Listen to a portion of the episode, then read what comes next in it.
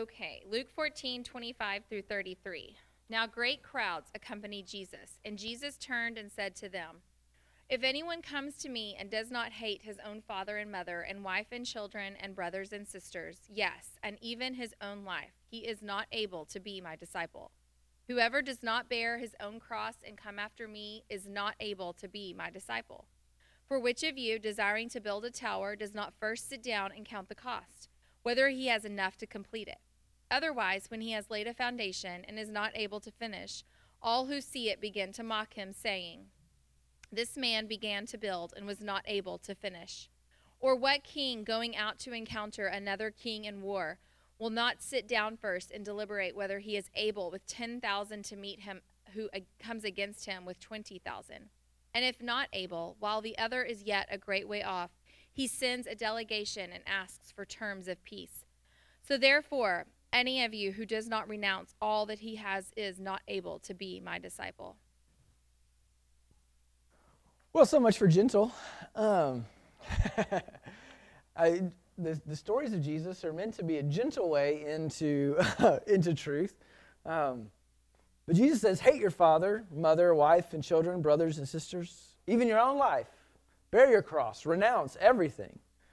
Of all the things Jesus could say, and of all the things that Jesus did say, these seem to be the most blunt, the most direct, the least slant or subtle or kind, if we're honest, right? There is no gradual dazzle to the glaring unveiling. And when we hear these words, is not our first reaction to duck and hide, right? I mean, if we're just honest, if we were to hear Jesus say to us, hate your mom, hate your dad, hate your children, hate your brother, hate your sister, hate your own life, bear your cross, renounce everything, and if you don't, there's no way you're in don't we want to hide from that? Don't we instinctually throw up our hands as shields against the searing brightness of such direct and scolding? Doesn't it feel kind of scolding like hot revelation? Adding to the dizzying directness of this kingdom, life with God epiphany, or Jesus' two what's called interrogative parables, or stories in question form. Both seemingly, as many a pastor and commentator affirm, espouse what appears to be common sense wisdom, right? Count the cost before you get into the thick of it. Doesn't that sound what, this, like, what the stories mean? Which seems like straightforward advice, right? For anyone undertaking a momentous task, building a tower, taking on another kingdom, anybody who might be changing their lives, repenting. But is life with God a task to complete? Were we planted for pleasure or production? What's really been our effort in repentance? At least what we've learned in the kingdom epiphanies. Interesting, if not important questions, but let's get back to the story. I don't know about you, but my Bible reads on top of this little section the cost of discipleship. That's what my Bible, my translation designates as the heading for Jesus' abrupt revelation uh, a nine verse detailed outline of what repent and believe will require if we want to get in on this life with God. That's at least the presumption of the editors, and I imagine many of us. Tell me how many of us have heard the point of these parables, these uh, uh, in, interrogative parables, I think I said interrogative, but interrogative parables, is something like this. Just as no builder would undertake a task without assessing his or her ability and resources, just as no person in charge would risk his or her position and stability without calculation, no one would or should be so foolish to follow Jesus without assessing the impact such a decision will have on one's life. Doesn't that sound like common sense? Doesn't that what we've heard mainly these parables have meant? That's kind of feels like a straightforward reading, doesn't it? And listen, the gospel truth of life on our own being over and life with God being at hand does change everything. It changes our allegiances, our desires, our focus our service, our standing, even our submission and the way we use our resources. What we've seen in the stories of life with God, encapsulating this one though, seems to paint a different picture than what these stories tell. The barren fig tree in chapter 13 and the lost things in chapter 15. The stories literally that are on the front end and the back end of Jesus' stories today. What have these kingdom epiphanies, what have they allowed us to see already about repentance? About our ability or lack of ability to finish what has started, or heck, even to get back to where we started on our own. Did the sheep or the coin find their way home? Or were they found and brought home? Or what about reconciliation, our ability or lack of ability to make peace, to bear fruit through our efforts and negotiations? Was the tree the one that argued for life to continue? Was the tree the one that cultivated and kept cultivating? Or was someone else? Let me ask you this Is it Jesus' habit to invite us to weigh out if life with him is worth pursuing?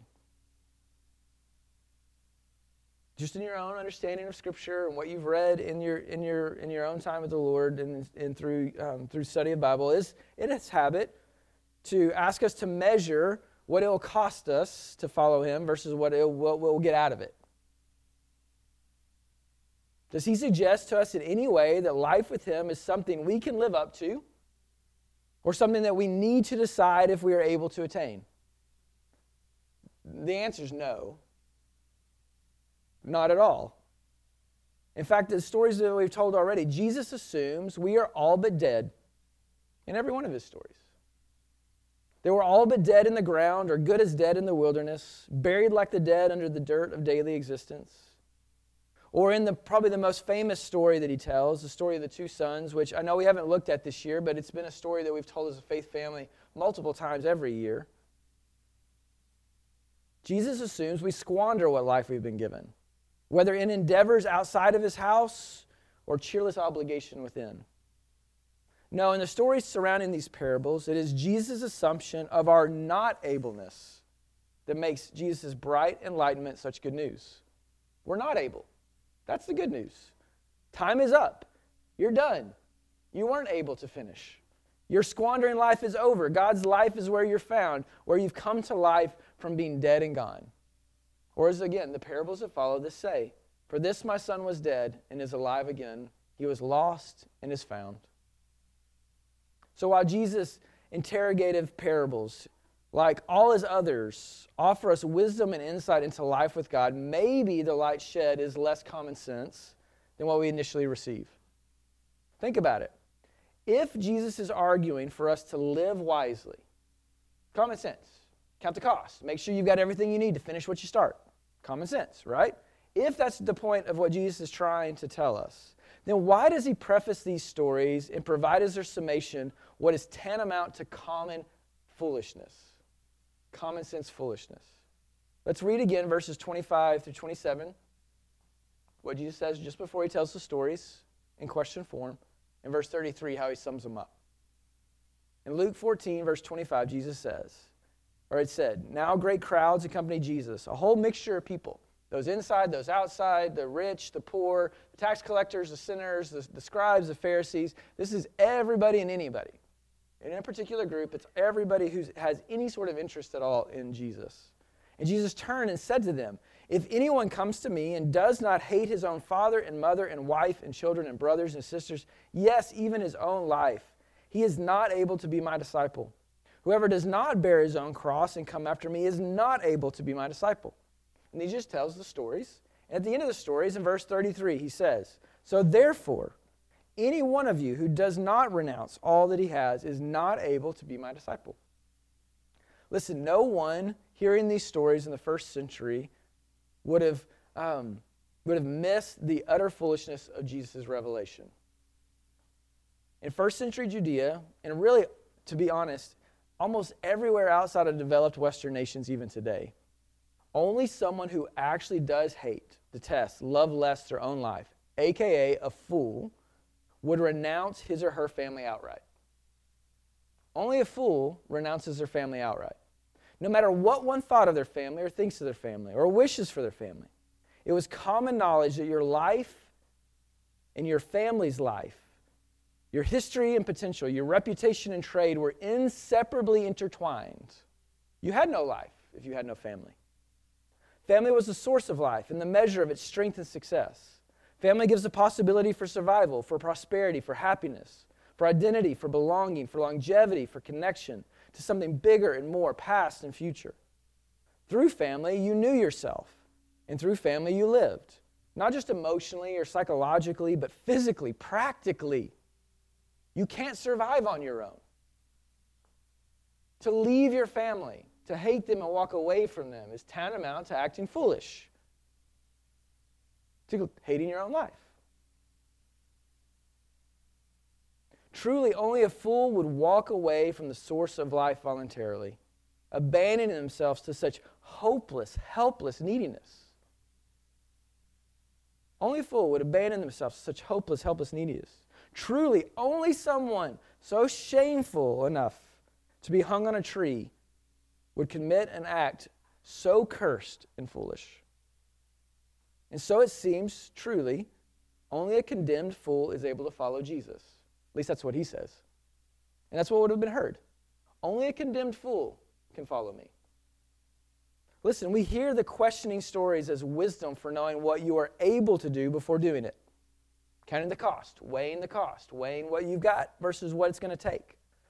But Jesus is saying, rather brilliantly, but letting the brilliant truth dazzle gradually, the true wisdom is to know what you are not able to do in life.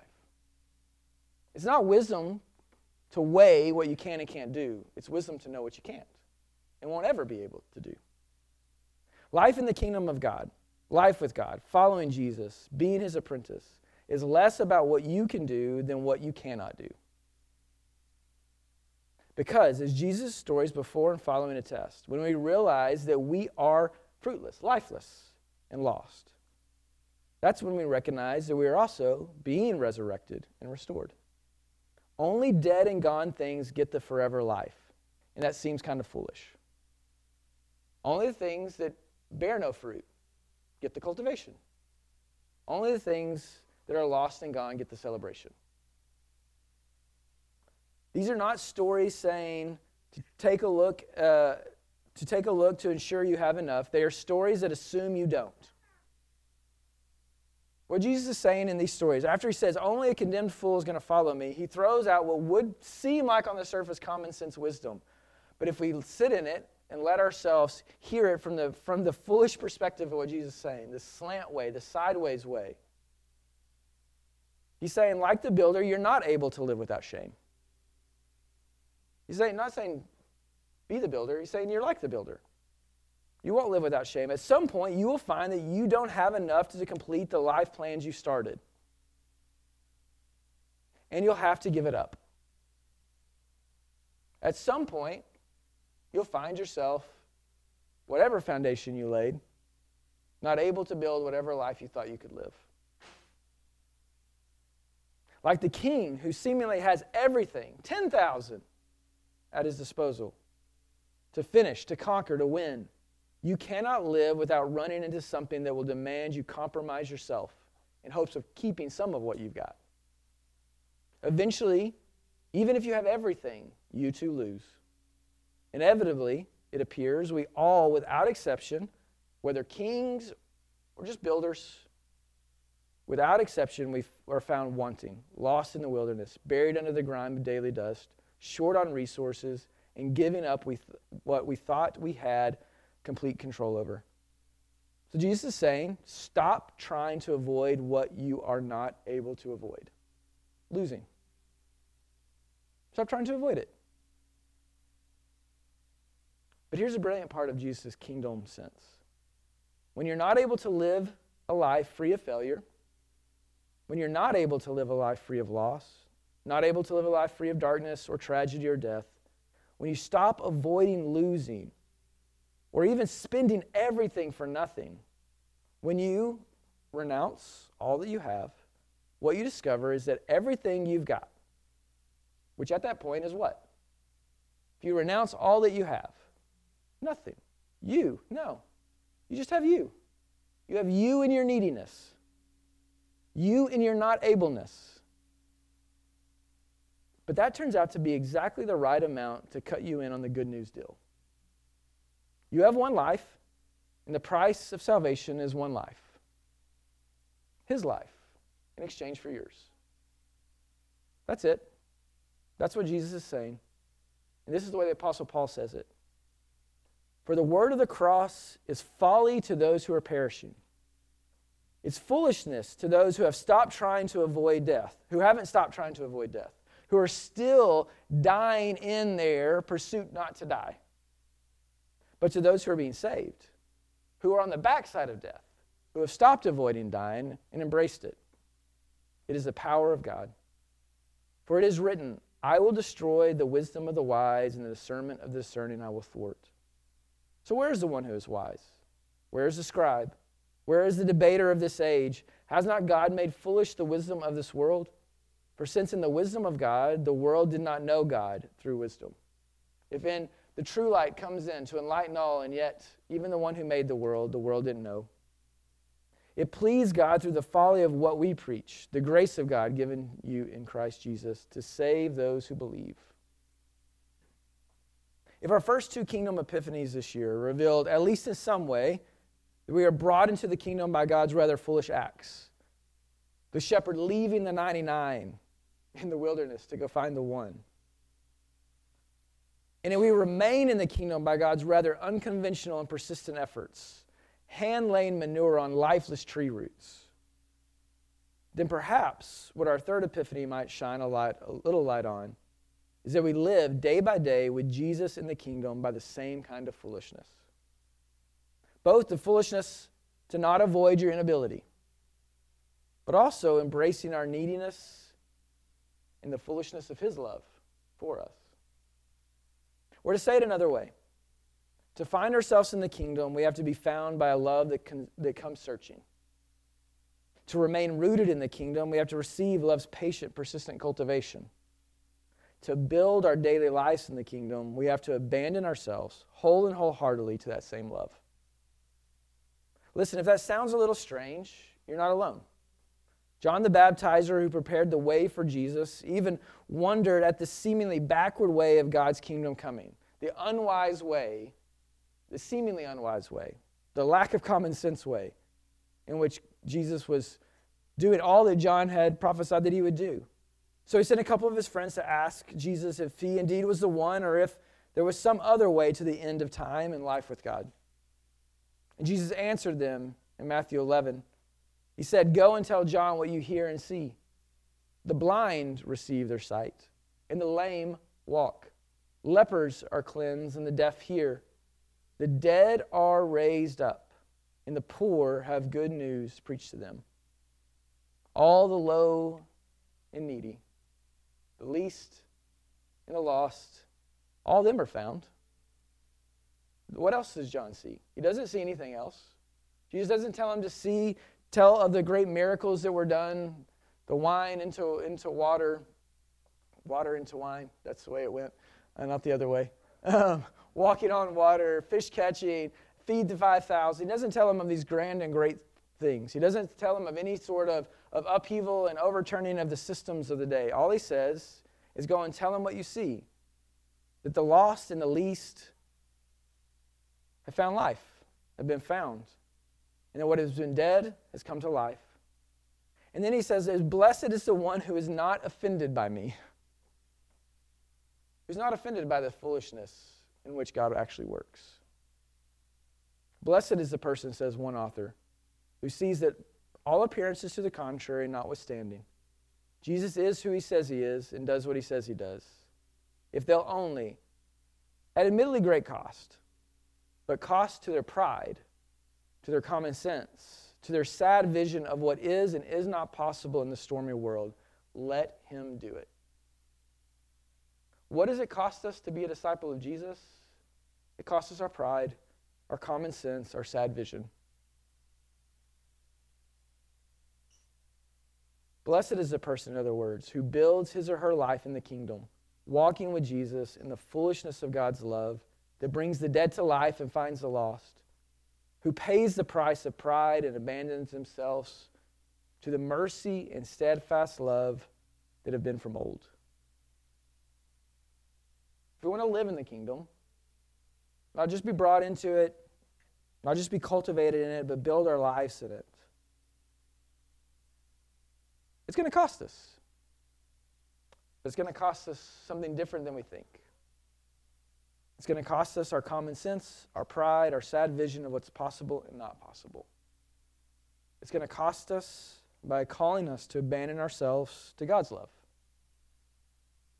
So, we pray with me, and then we'll talk about it. Father, we thank you for your grace and mercy. A grace and mercy, a steadfast love that's been from the foundation of the world. And in Jesus, we see this, right? We've come to know you, as he, the author of Hebrews would said, not just through your prophets and stories of old, but most clearly, abundantly, brightly through your Son, Jesus.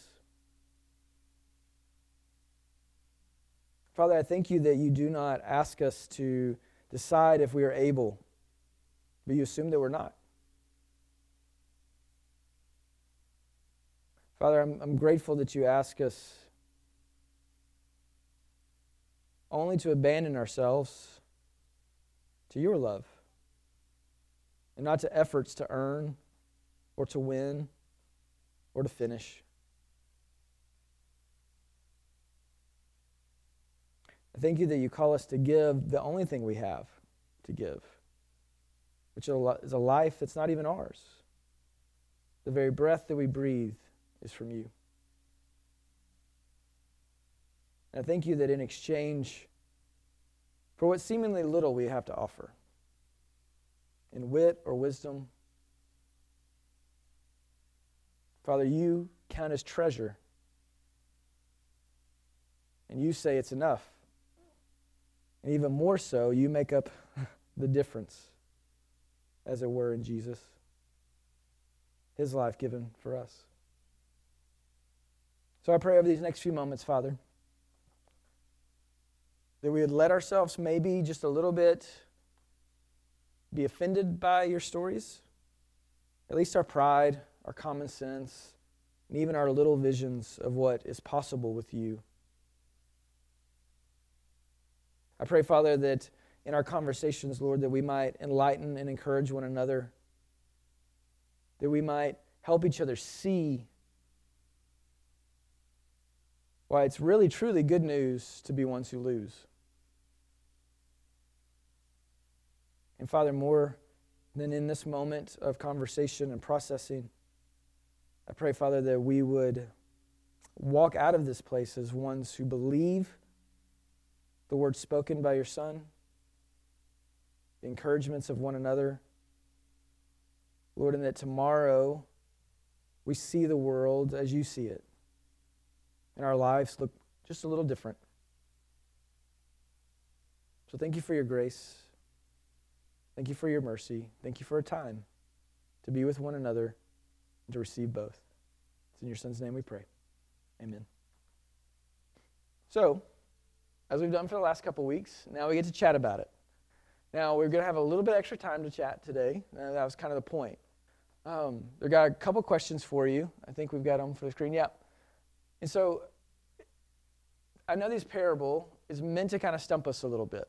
Not stump us like confuse us, but to make us wonder why would Jesus say something so foolish and then say something seemingly so wise and then come back to something so foolish?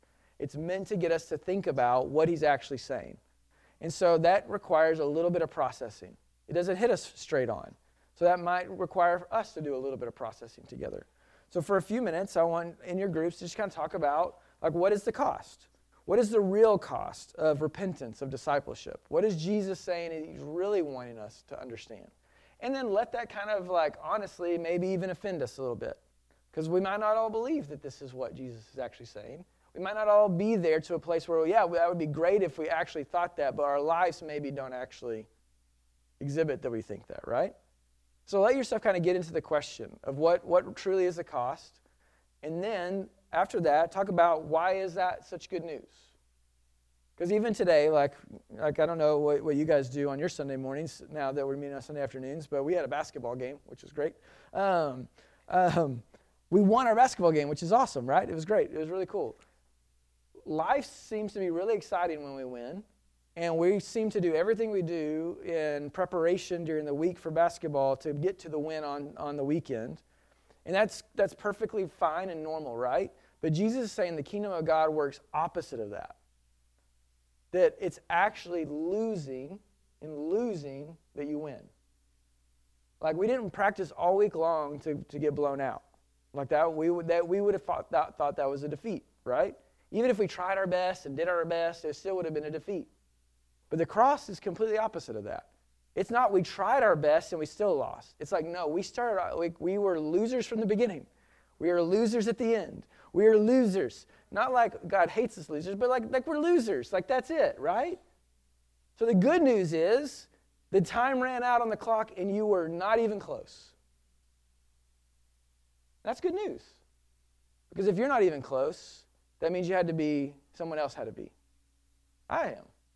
And listen, as we read in the psalm, I've been from the very beginning. And then if you have time, I really want you to have an opportunity today to kind of talk about what does this look like actually lived out? What does it look like outside of this place? In our marriages, in our homes, in our workplaces? What if we actually believe that this is the way that life with God actually works? Like, this is how God's actually worked in my own life and is working right now, even in the lives of those around us. What would actually be different if I actually believe this? Cool? So let's break up into groups, three to four, chat with each other. If you're new with this and this is, feels a little weird for you, um, you can just listen. That's perfectly fine. Nobody has to share, but, we, but it's an opportunity for us to process together because we think that's actually kind of important. So I'm going to stop talking, and I'm going to give you about 20 minutes total to chat together, okay? Ready, break.